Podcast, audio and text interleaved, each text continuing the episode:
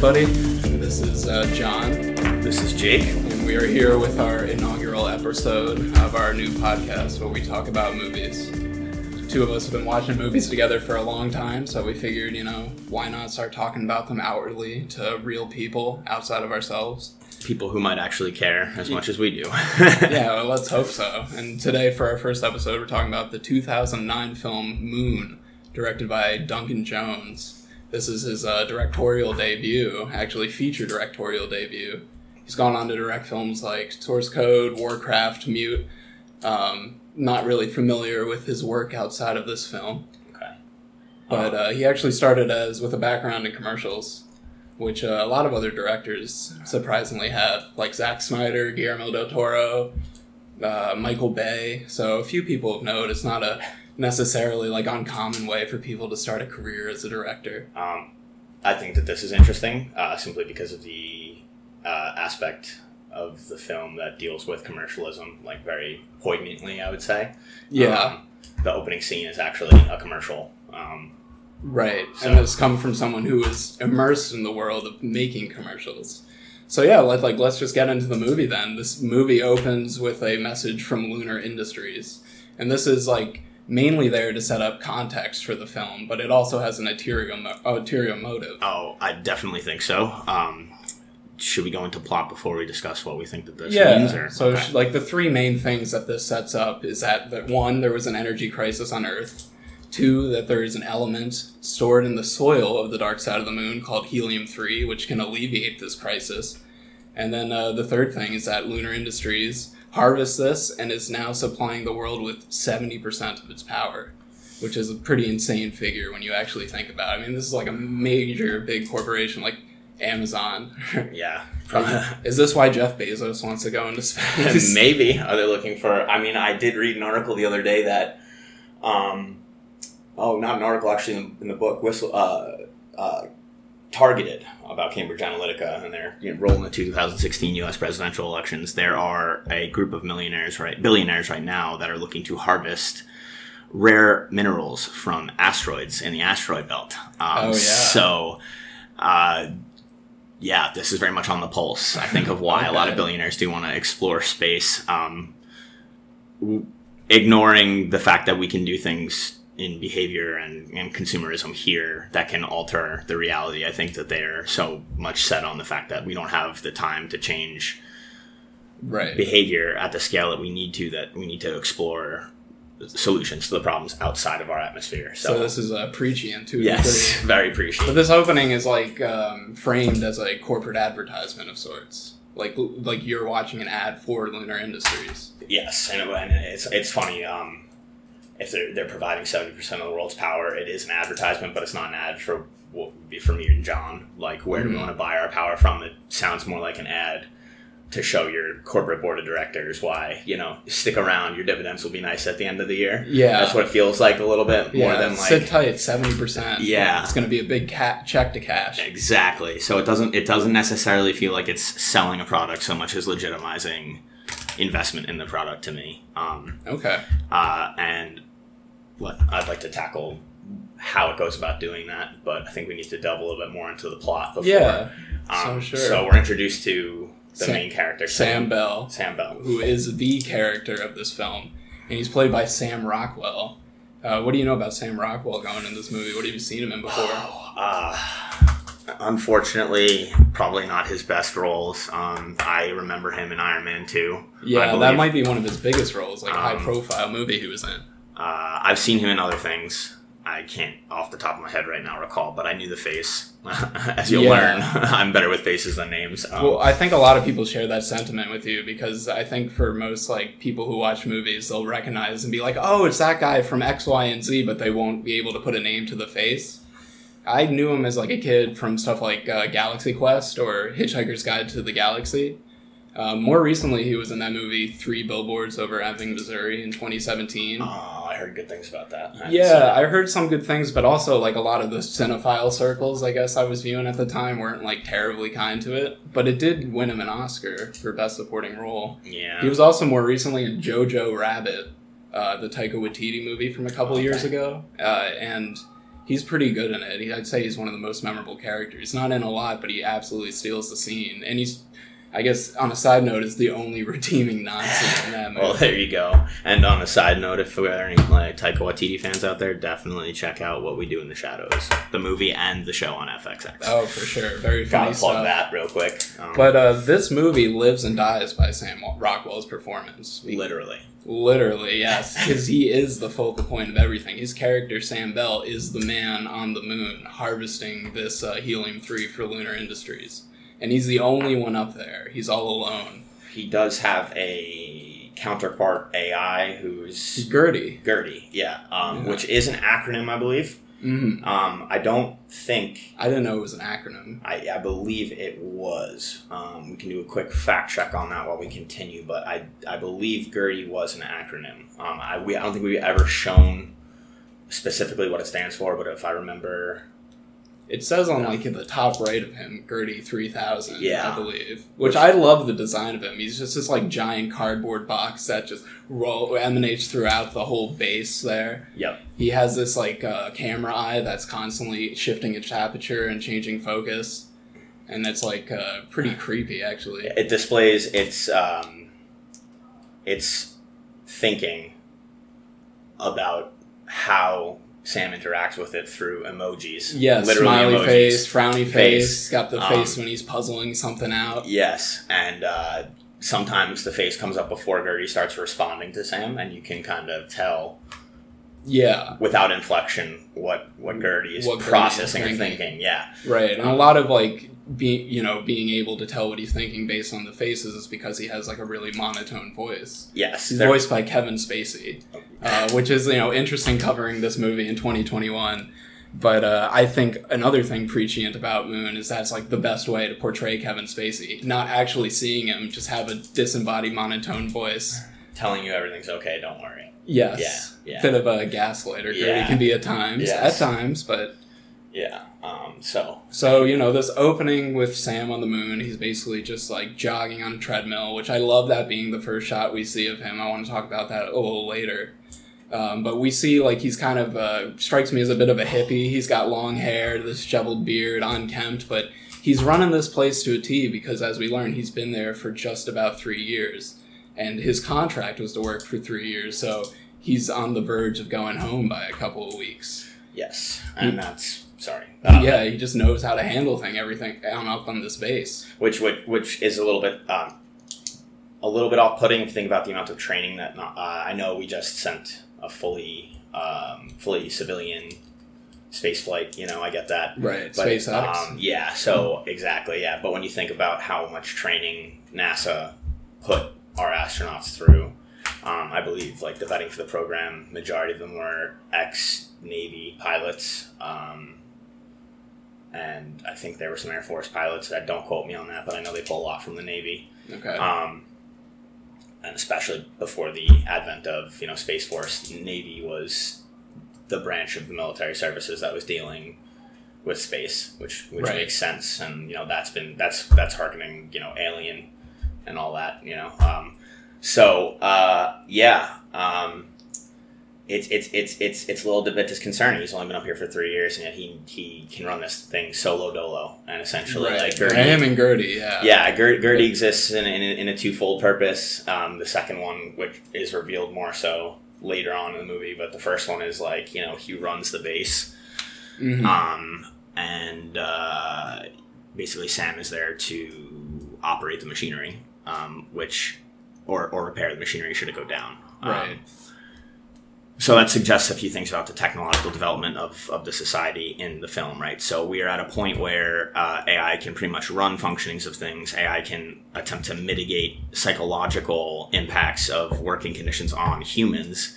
However, it's not technologically advanced enough that we can have AI completely. run the whole job. Um, we need humans, so there's something there. I think that's important, right? Right, but because of AI, we only need one person up there helping supply 70% of the entire planet's power. Yes. Yeah. So, um, I think that's significant, right? So there is a human cost already calculated, and you know in the equation for how we are we're we're providing 70% of the world's power Mm. um, and and I think that this is a good part for us to loop back to that beginning scene um, and, and, and dive into it more um, having seen the movie uh, it definitely feels like an infomercial um, and the way that they pitch their contributions to you know society at large, right? the right? world at large, the world at large, yeah. Um, is kind of like, hey, like you know, we had some power issues. You guys felt guilty about turning on your lights, and now you don't need to worry about that anymore because we provide you know you with clean fusion energy with H three from the moon, and um, so don't feel bad. Run that AC. You know, get Yeah. that second freezer and Yeah, stick it in your garage. Charge garage. your phone. Char- Don't feel bad about it.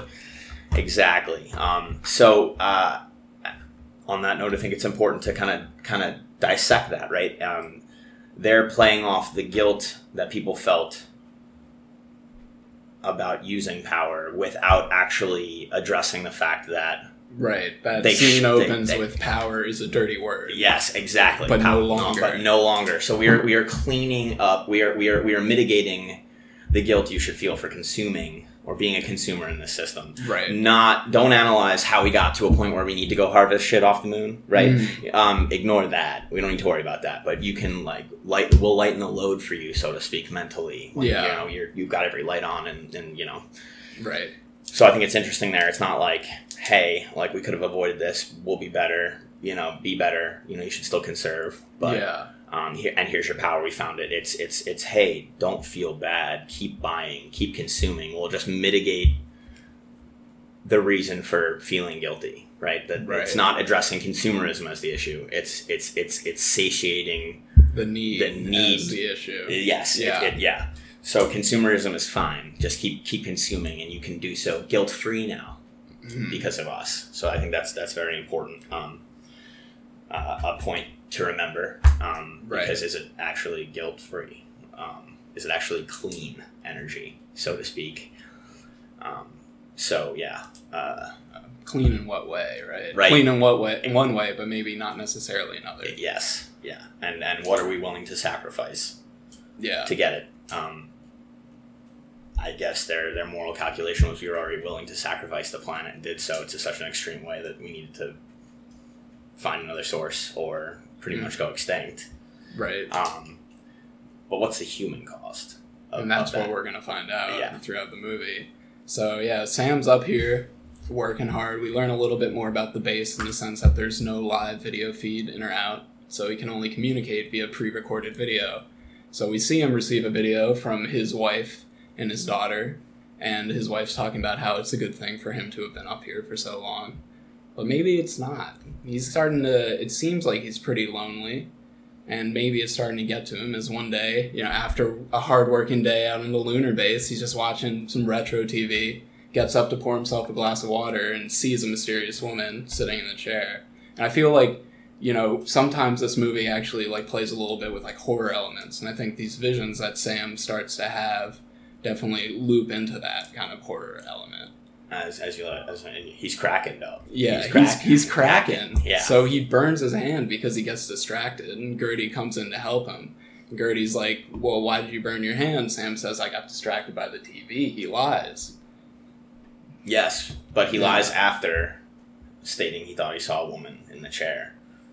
Oh, did he? Yeah, and yeah, Gertie says like there was no one else with you, Sam, when I came in. Like, and, the t- Right. and then and then he says the TV was off When I came when I in, came yeah. in. Are you sure? You know. And Sam dismisses him like, Sam, "Ah, buddy, you just need to get laid." Yeah, exactly. Yeah, don't don't worry too much about things. Um, so yeah, so so so Gertie initially is picking up on uh, uh, uh, through I'm assuming both uh, facial analysis and voice recognition. Um, uh, Gertie has clearly developed a psychological baseline for which Sam operates well at. right. Like he's producing at this baseline, um, and Gertie obviously has a, a baseline test to do, which is uh, why he would suggest to Sam that like maybe something's you know maybe coming a little undone here. Maybe you want to talk about it. Right. I hear talking about it helps a lot.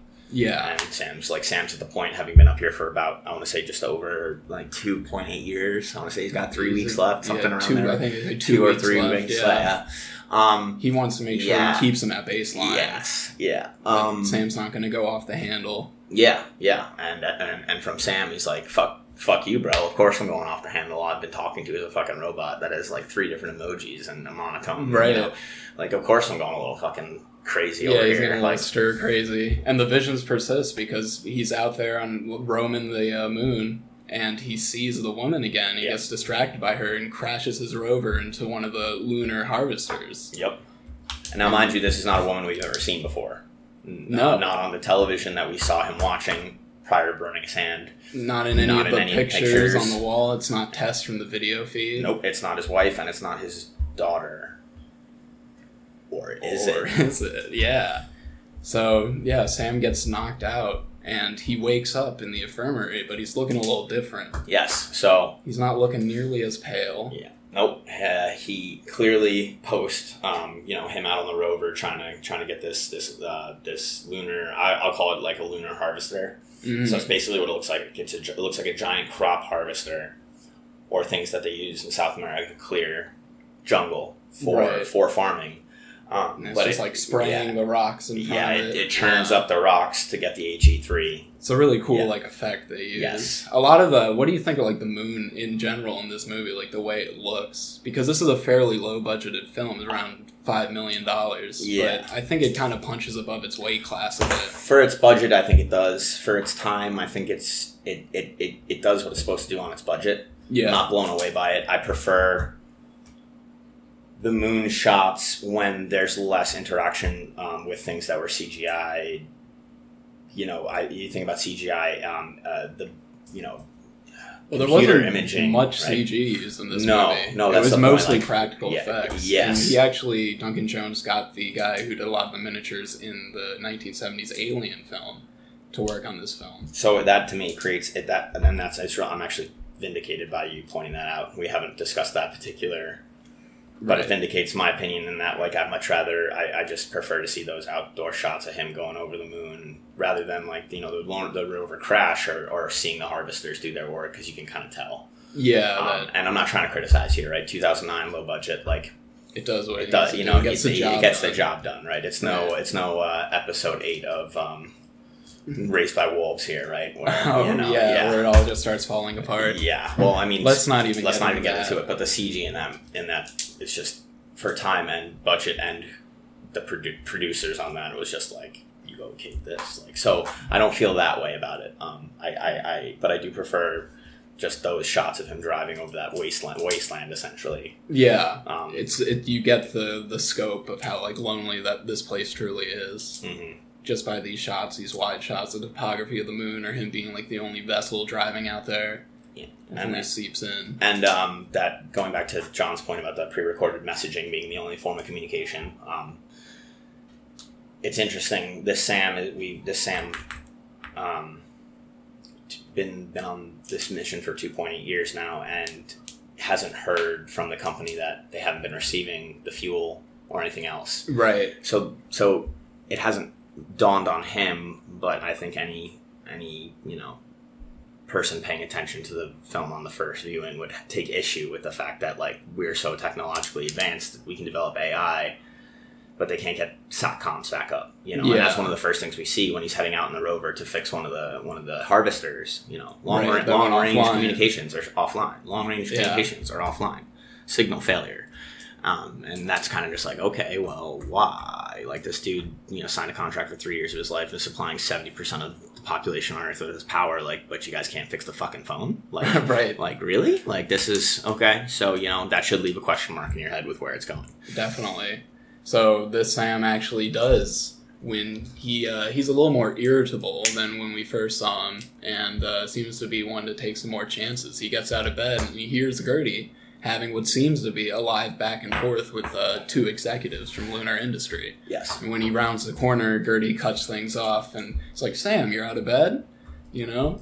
Yeah. So just to just to kind of to refocus for the, for the audience. Sorry, uh, the Sam we're talking about is post crash, right? Um, Yes, he went out to check one of the rover, one of the one of the harvesters crashes his rover. You see inside the rover, uh, he has a gash above his right eye, Mm. um, and uh, there, you know, he's he's scruffy looking, right? And as we stated before, he has facial hair, and the Sam that we cut to in the infirmary right. is Is clean is clean shaven, no cut of his eye, and um, Well, the Sam pre crash um, did get a haircut and stuff, and Yeah. a shave from Gertie. So yeah, but it wasn't. You could tell that this was not the same haircut, right? Um, now, I think the first question I had after after seeing this that he's in the infirmary is how the fuck did he get to the infirmary?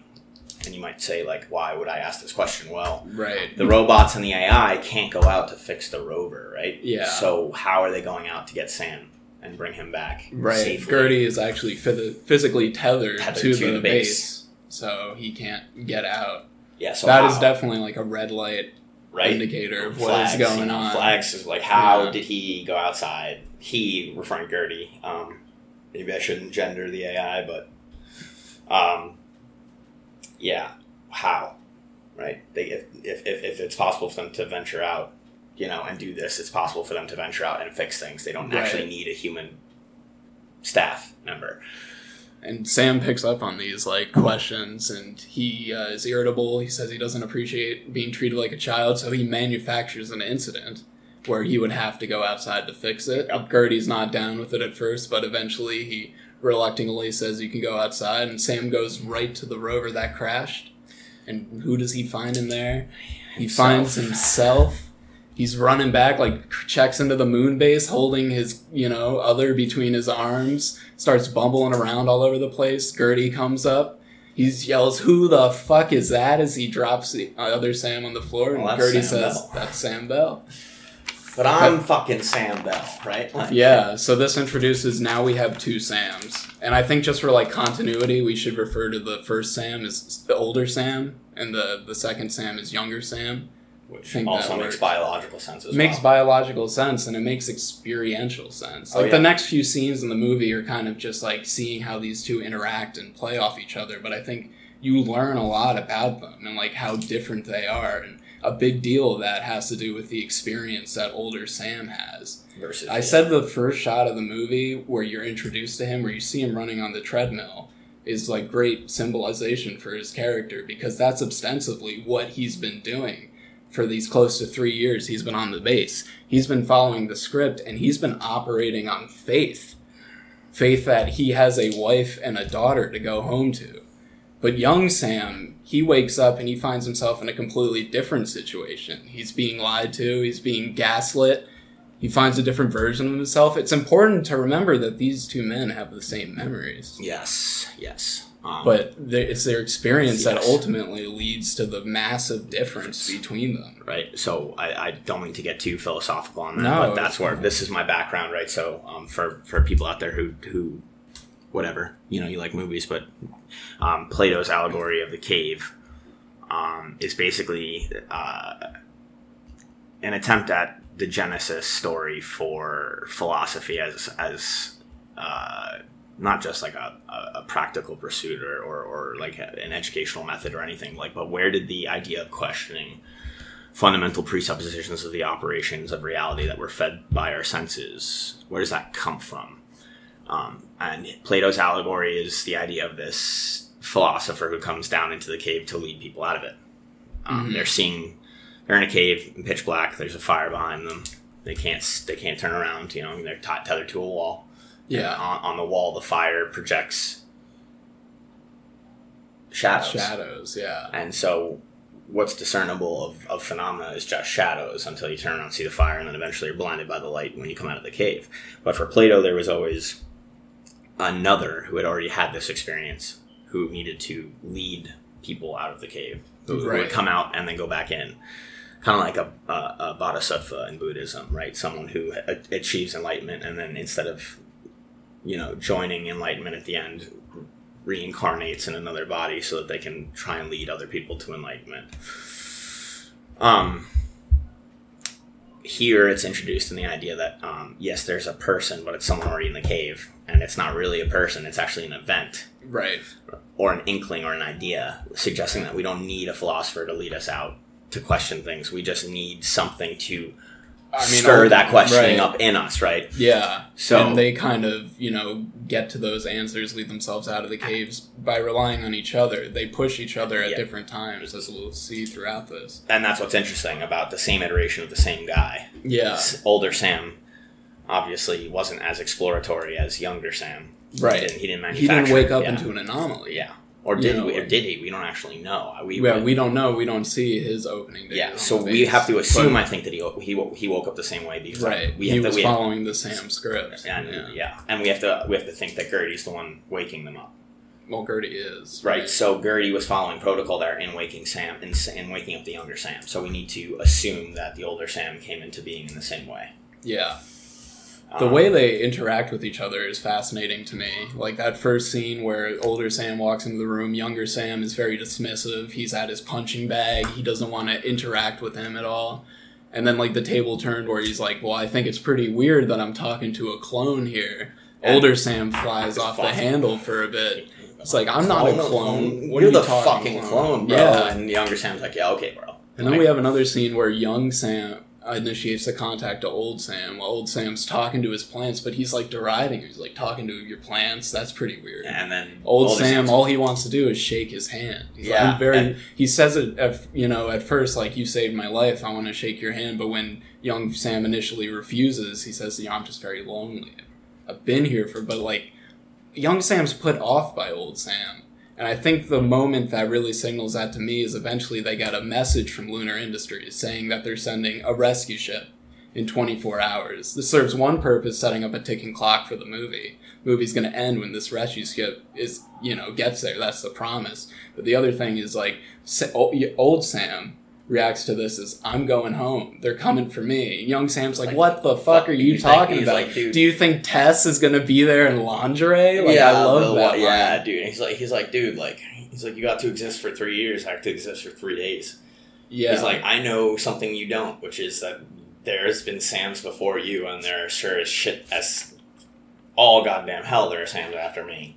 right. And like, you're not going home, bro. We're both going in the grave. Like, wake the fuck up, which I think is awesome. We're in the um, same situation together. And, and I think that it, it's important too to think that the biochemical structure of these two men is the exact same. Yet they're they're they're very human, visceral, emotional response to a given situation based on where they are in their perceived existence of themselves is diametrically opposed, um, suggesting that experience is the driving factor of like a react an emotional reaction to a situation versus necessarily the hard scientific approach that like if we could trace every you know atomic interaction all the way back to the big bang that we could actually predict everything in the future. And then Mhm. like you know we we we we we account for our inability to make these calculations with just assuming that people have free will but they really don't. Um, i think that this kind of tries to attack that idea by saying like look genetically and biochemically the same yeah. I mean, we built an AI to keep these guys at baseline. We can measure this shit to a T, Right. um, and yet they are. We can we know they're different people because they react so differently based Yeah. on when they are experiencing what they're experiencing Right. in this given three year time period. Right? They Yeah. almost have like the life of a fruit fly, like Right. compared to the rest Like- of the humans. Like Exactly. And like that tension between them eventually boils over and they end up fighting one another. They can't accept their differences at this point in time. And that leads old Sam, he gets his ass kicked a bit. He gets hit in the nose, he starts bleeding like crazy. It's disgusting. It Made me cringe in a good way, I will say, but like the blood And- is just pouring out of him. and as a younger Sam stipulates, he's like, "Man, I didn't hit you that hard." yeah. there shouldn't be that much blood. So all and and and uh, I mean it's it's done s- s- s- in the cinematography as well. Like yeah, no, the, like if I slap John right now as hard as younger Sam hit older Sam, he would not bleed. Right. Even though you know when he gets cut, he is a bleeder. Um, he would not. I He would not be bleed. that stuff comes Um, pouring out. yeah. So Uh, so maybe I don't know. Maybe I wasn't the best example for that. may- maybe maybe not. But again, I don't actually think it was his nose. I think it was his eye. I Mhm. believe it was his eye that they said that they that he hit. Um, Okay. His left eye. Yeah. Um, so yeah, so that's also something like what does this mean? So I think that you know you start a timer with that rescue ship is coming, but then this fight suggests that there's another timer. Right. it just applies to older Sam. And I yeah, think, they, like, they hinted at it before. Like he, you know, he was like Gertie was like, "Do you want some hot sauce for your beans?" And he's like, "Oh, I'm not feeling well." He's also like, you know, looking kind yeah, of he's like my stomach. Yeah, yeah. It's and yes, his overall appearance is what leads you to question what the fuck is this Sam waking up in the infirmary, right? Mhm. Um, so we all know how science works. We all know aging works, right? Like Yeah. at, at this, at least in the present state, which was true of 2009 as it is today. Although CRISPR might be changing that. Um, Well, we'll have to wait we'll on that we'll have to one. wait on that one. Yeah. But the, the the the underlying medical assumption right now is that cloned beings. I mean, even Star Wars plays on this to a to to a, to a higher T, but maybe on a more scientifically accurate one. Um, that uh, Dolly, the lamb that they cloned successfully, right, died much sooner in terms of lifespan than than the Dolly that was cloned, and they realized uh, cloned individuals, even from the embryonic stage, have the length of the telomeres of the cloned individual. So Okay. so they they are going to break down that much quicker Right. because like yes they might be a newborn but they are aged to the point of when you took the genetic material from the being that you cloned Okay. um, and they kind of nail this right but obviously there's something else going on because Yeah, You know, the way but- he but starts breaking down. they've set a timer essentially, that like yeah. that this biological clock you know tick multiple tick tick tick being set off. yes So after the fight, old Sam starts a conversation with Gertie, and I feel like Gertie doesn't really know how to handle things. You know, with two Sams on the base, he's not used to that, so he just comes down with the truth, and he tells uh, old Sam that he's in fact a clone. Both him and young Sam are clones of the original Sam Bell, and they have all his edited memories. and here you can see the programming where Yeah. Gertie where Gertie is programmed to care for Sam because it defies its own code source code Right. um, and says to new Sam you will not send a message to anyone saying old Sam is still alive. The rescue team was inbound prior Yeah. to old Sam being rescued. Um, I, so- fi- I find this movie to like be really cold. I'm not gonna lie in terms of its emotions, but I do love that on the moon, moment. so, know. like uh, I said earlier, this movie lives and dies. Sam Rockwell's performance, and he absolutely like nails that scene where Gertie has the clone reveal. But it, Gertie also has an incredibly warm moment where he his little arm attachment come over and just pats Sam on the shoulder. And I think like in a cold movie like this, those like little moments really stand out to me, and I I love that. I, I think it's poignant too because for us to feel that way, because I, I had a similar emotional response to it, um, for us to feel that way, like, but I mean, I don't know about you, but I'll speak for Mhm. myself. Like, a robot patting me on the back would always be suspect to me. Right. I mean, I am kind of a bleeding heart, you know, wear it on my sleeve kind of man, so maybe I might be like, oh, thanks, man. But I think the normal human reaction would be like, you know, this isn't real. This is something you've been programmed to feel Right. right but that's the interesting interest intersect like and that's the deconstruction that the movie is trying to make you like so are we just are it's tackling the idea like are we just biological animals no different than ai with a Mhm. specific source code that we follow and we're just not fully you know aware of the source code yet so Yeah. you know, is it just our is it just- experiences yeah. that make us different? yeah or like it? you know so gertie actually you can make the argument feels for sam Yeah. I mean, it was programmed to, but it does feel for Sam at such an extent that that programming overrides other core commands. Like, you know, you're making money for this in, like corporation, so when shit hits the fan, you're gonna let us know, and it doesn't. Right. It doesn't say, "Hey, two of Sams are awake and they're figuring shit out." It keeps it. It keeps it keeps the company in the dark. So, Yes. No pun intended. Um, So I guess this revelation makes old Sam a little more open to young Sam's ideas, and they decide to go out together and tour, you know, beyond the reaches of this lunar base in the moon that uh, old Sam has ever toured before, and they find that there are these uh, and giant antennas that are jamming the signal from Earth. That's why they haven't been able to get live video and only pre-recorded messages. yes. Yeah. which is interesting, right? So we know communications need to come in and out, but they're jammed in Right. a circular pattern around the base. Though I think because Gertie was having a live conversation earlier, I think he's probably in He's connect- control or or he- connected he enough can- to be able to, in an emergency situation, make a live Well, call. he he is. We are uh, the the mining is done on the dark side of the moon, right? That's what the infomercial tells us. Which Mhm. I mean, for me, being a nerd weirdo, kind of sucks a little bit.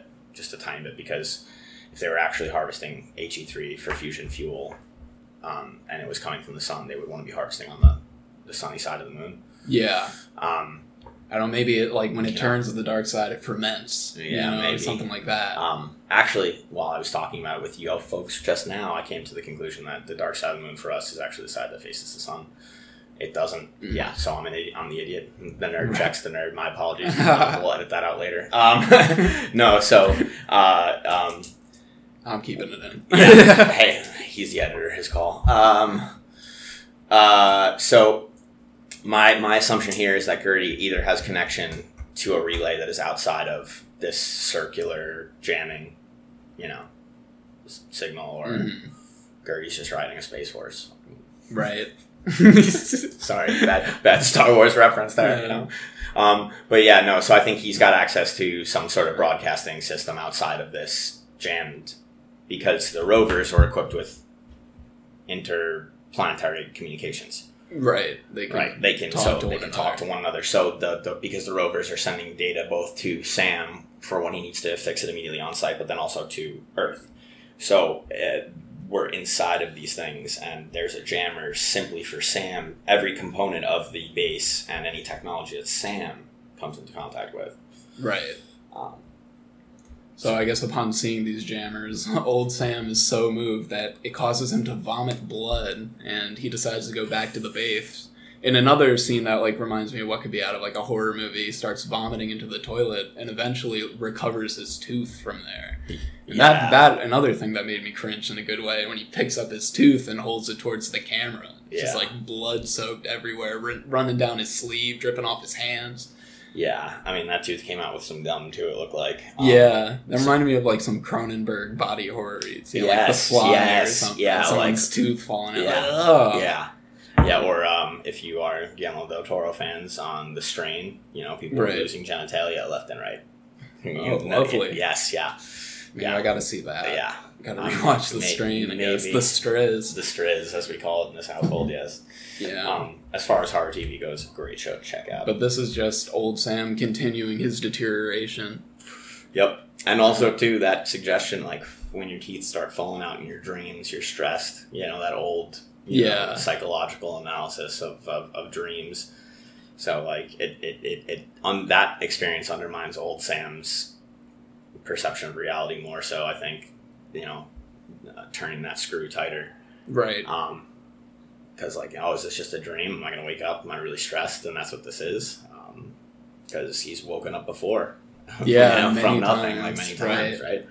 So, Yeah, so um, he's, you know, now not just skeptical enough to start following some of young Sam's ideas, but he decides he wants to access, you know, the video logs of what happened before he was there. And he doesn't have the credentials to do it, but Gertie, in a somewhat heroic move, comes in and punches in the password for him. And we see that these multiple Sams that have lived before him on this base have also, like, deteriorated down at the end of their three year contract. And the shuttle home is actually just an incinerator, and it's brutal. It's I brutal. mean, like it just There's looks ugly, and then like yeah, there's a video of it. relax, it's all good. You'll be home soon. You know, you're not oh, feeling that, well, but that moment makes fine. me sick. He goes to the room where this supposed shuttle, quote unquote, is, and this video plays of this corporate suit talking to him like, "Oh, we're all so proud of you. You should rest easy on your way home." It's just whispering sweet nothings into his ear before he dies. Like, Yeah. Oh, Now, um, you know, I don't know much about, and I hope to never live long enough to a stage where I know enough about, you know, sentient human clone beings deteriorating rapidly. But the scientific understanding here is, you um, might be finding out whether you like it or not. uh, yeah, um, the the accelerated process is, is somewhat ugly uh, because you you don't show. I mean, obviously he's showing, with Yeah, like, he's but like showing your your, in, your He interior looks like a mess. the the lining of your organs interiorly like in, like that breaks down. It's almost like you have a hemorrhagic fever right? Like your skin gets pale but and like stuff just starts falling apart. So that tooth scene is really hard. And and young sam uh, who seems to be uh, quick off the bat Mhm. um, knows what it means right. you know he gets the inkling first when he hits him in the face and he's like dude i didn't hit you that hard like what the fuck Yeah. and then like he sees this and he's like all right he has Alright. trouble facing it Yeah, later because in the movie when it gets reality, really intense because he knows that that's his reality. But I mean, I don't blame him. It's a hard thing to like essentially watch yourself die. But we'll get more to that later. Yeah. So old Sam does some snooping around the shuttle homeroom, and he finds that underneath there's a little stairway down to uh, a room that just stretches the whole base, and it's full of Sam clones. And when he shows young Sam, even cynical young Sam is like, Jesus Yeah. Christ, look at how many of them That are." blew his young young Sam's mind. Like Right. Sam, like young Sam already had come to terms in in, in, in the best way he could Mhm. in the time given. Um, he had already come to terms with the situation, but he didn't understand the magnitude of it. Yeah, the scope of it, that there'd be like this many clones, like easily at least like a hundred At least a hundred. at least. Um, and who knows if the process for making more wasn't stationed there in the first place and artificially run? We have no idea, right? hmm Um, we do later get to a point where we can mathematically interpret which SAM we're on generationally, but um, we've got no idea for the capabilities moving forward after this point. Okay. We do know that there are what seems to be hundreds of SAMs ready to pop out, ready to be birthed, so to speak Yeah. at any given time if it comes necessary, but we don't know if they possess the capabilities to make more SAMs there. If this is just something like ad infinitum, right? That like Right. could be done. Um, which which is the point I brought up at the beginning is what is the cost, right? So we say one human at a time over three years, but Yeah, that, adds up, right? You know, three years goes quickly. Yeah. As those Sams before our old Sam saw themselves, and as old Sam is seeing very really for himself now. So seeing all his clones coming face to face with that really fucks with him, and he knows that there's only like one strand in this mystery really left out there, and that's his wife and his daughter, Tess and Eve. So he gets himself a video feed and he decides to go out past where the antenna jammers are. But before he leaves, he runs into Gertie and he asks, you know, him, why did you help me back there when I didn't have the credentials to view the video files? Why'd you punch it in for me? And Gertie says, and I think Kevin Spacey does like generally like a good job with the monotone delivery, yeah. but this is the one time like a The this inflection. genuine pride in his voice where yeah. he says, "Helping you is what I do, Sam." And I, I like Yeah. that little moment. Like as I said, like another little moment of warmth from Gertie. Like he's just a little warmth cardboard box that floats through the hallways. Yeah. yeah. Um, but that was that was moving. Yeah, like because and and and I think the inflection in it reflecting that that that that genuine. like he's proud of it. Uh, yeah. So there there's a self reflection going on there in the AI where he's like, this is the kind of code where following it makes me feel like I'm doing the best of my abilities, whereas like there's other source code where I've gone against it. right. and having like negated that for this make is you know gives me meaning somehow right like so that was kind of humanizing the ai and then again questioning what it means to be a human i don't think that, that i don't think that any good sci-fi movie that deals with that question ever tries to answer it it just tries to broaden and, and deconstruct the preconceived notions when people attempt to come to an answer within like three minutes like you know what is a human oh it's this Right. right? Like the, the, the good stuff will will will will stretch Yeah. your preconceived notions um, to the point where like you have to kind of admit that that's an unanswerable question, right. or the only thing that actually matters at the end of the day is the answer that we act on. Um, yeah. So uh, I think that was kind of a beautiful moment. That moment got me. Definitely. But we follow that moment of warmth up with for what for me is easily like the most emotional and saddest part of the movie is when Sam gets out there and his lunar rover past the the signal block. Older Sam. Yeah. When older Sam gets out there, yeah, he uh, decides to call home. Thankfully, they haven't changed their phone number. He still remembers it. And uh, a woman picks up the call. He asks for his wife, Tess, and she informs him that Tess has been dead for some time. And he asks, How do you know? And she says, It's his daughter. And this is where it starts to break. She says, It's Eve. And he's like, How did mommy die, Eve? How did mommy die? Yeah. um, she doesn't really answer it and she says somebody's talking about mom and he hears his own voice say who's talking about mom presumably this is the original Sam Bell. and it's it is it is the actor's voice. He can't Um, handle it. He shuts the the the, feed. the feed, and like this is probably Sam Rockwell's like best emotional part of the movie. Like if I was submitting like an Oscar, you know, nomination for him, that's like what I would uh, choose is that specific scene. And it's also has my favorite shot in the whole movie, where it ends with this great juxtaposition of his lunar rover in the foreground and the Earth all the way off in the distance, like so big and beautiful, but like so far away, and it's you know overlaid with his audio of saying like I want to go home. That's like what he's perceived, what he's led to believe his home, but this is actually where he is. The moon is actually his home. It's a heartbreaking moment. Yeah, yeah. You're you were born here. You're gonna die here. Kind of moment. Um, Yeah.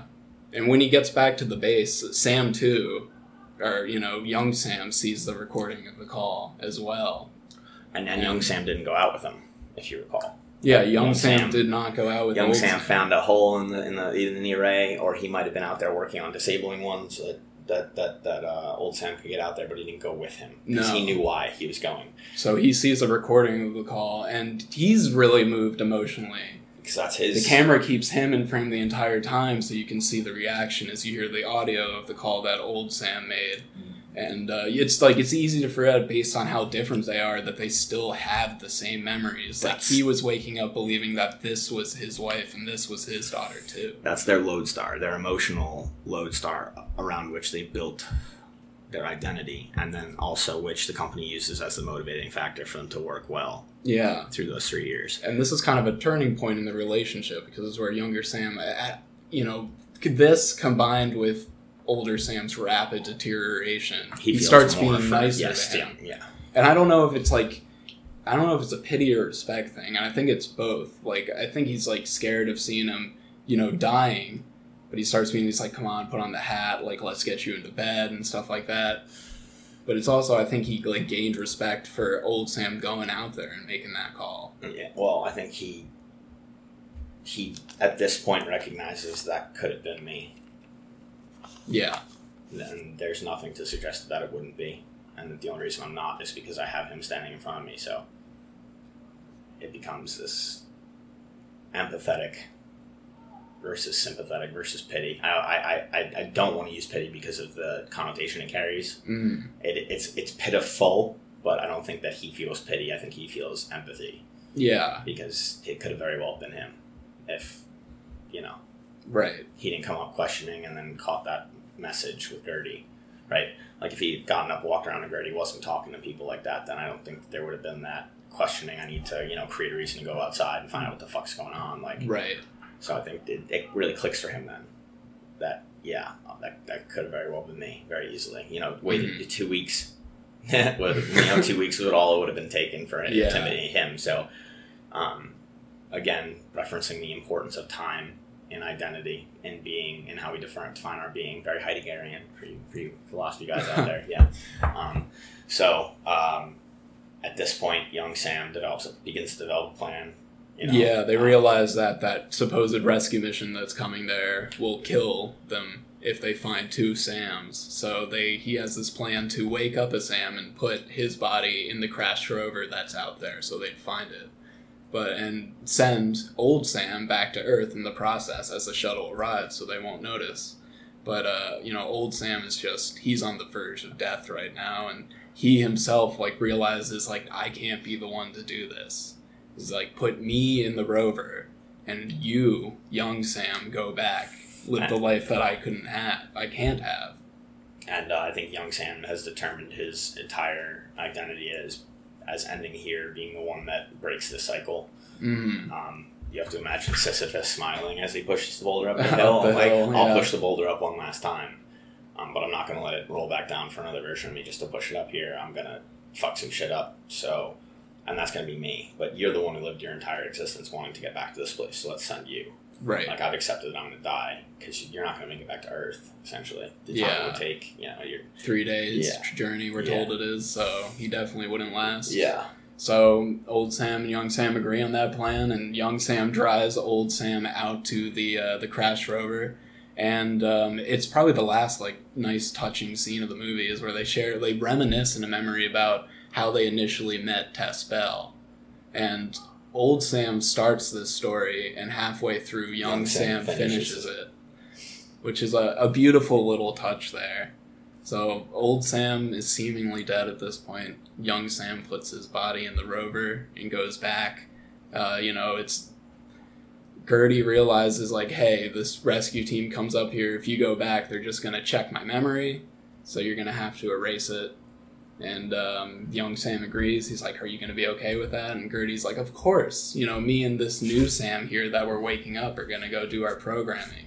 And then it's like the major fist bump moment of the movie, at least for me when I first saw Yeah. it. Young Sam says to Gertie, "You know, we're not programmed, Gertie. We're people." Yes, that. Oh my god, that got me. And yeah. he uh, you know resets Gertie and like he has these we didn't mention but Gertie has all these post-it notes on him. Like Sam's been like using them you know post for reminders. And he's got this kick me sign on his back. And after resetting it you know, like out of a sign of respect he removes the kick me sign. Yeah. and it's a nice little touch.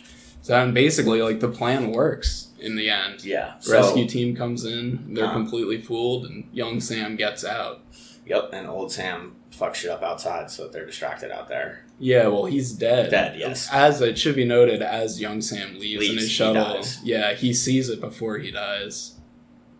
Yeah.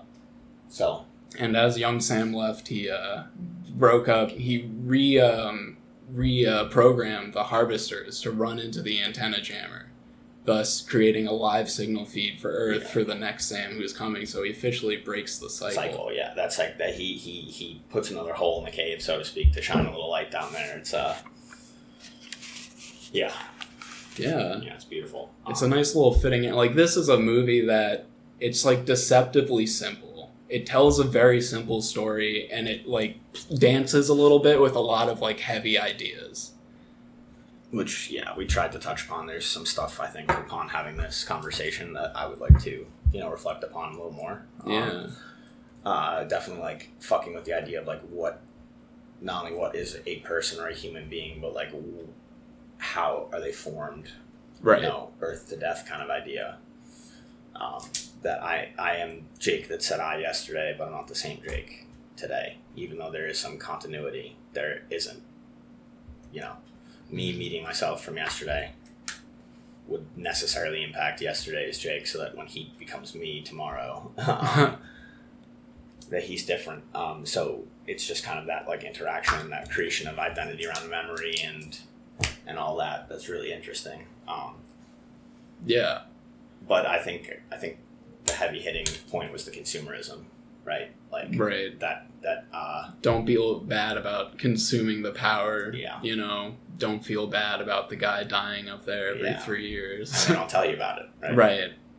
So Any final thoughts on the movie? And Watch also, it. yeah, okay. I was about to ask, would you recommend, recommend it? it highly. Um, Yeah, me too. uh, Spoilers. so yeah, uh, definitely recommend it highly. Um, it's short.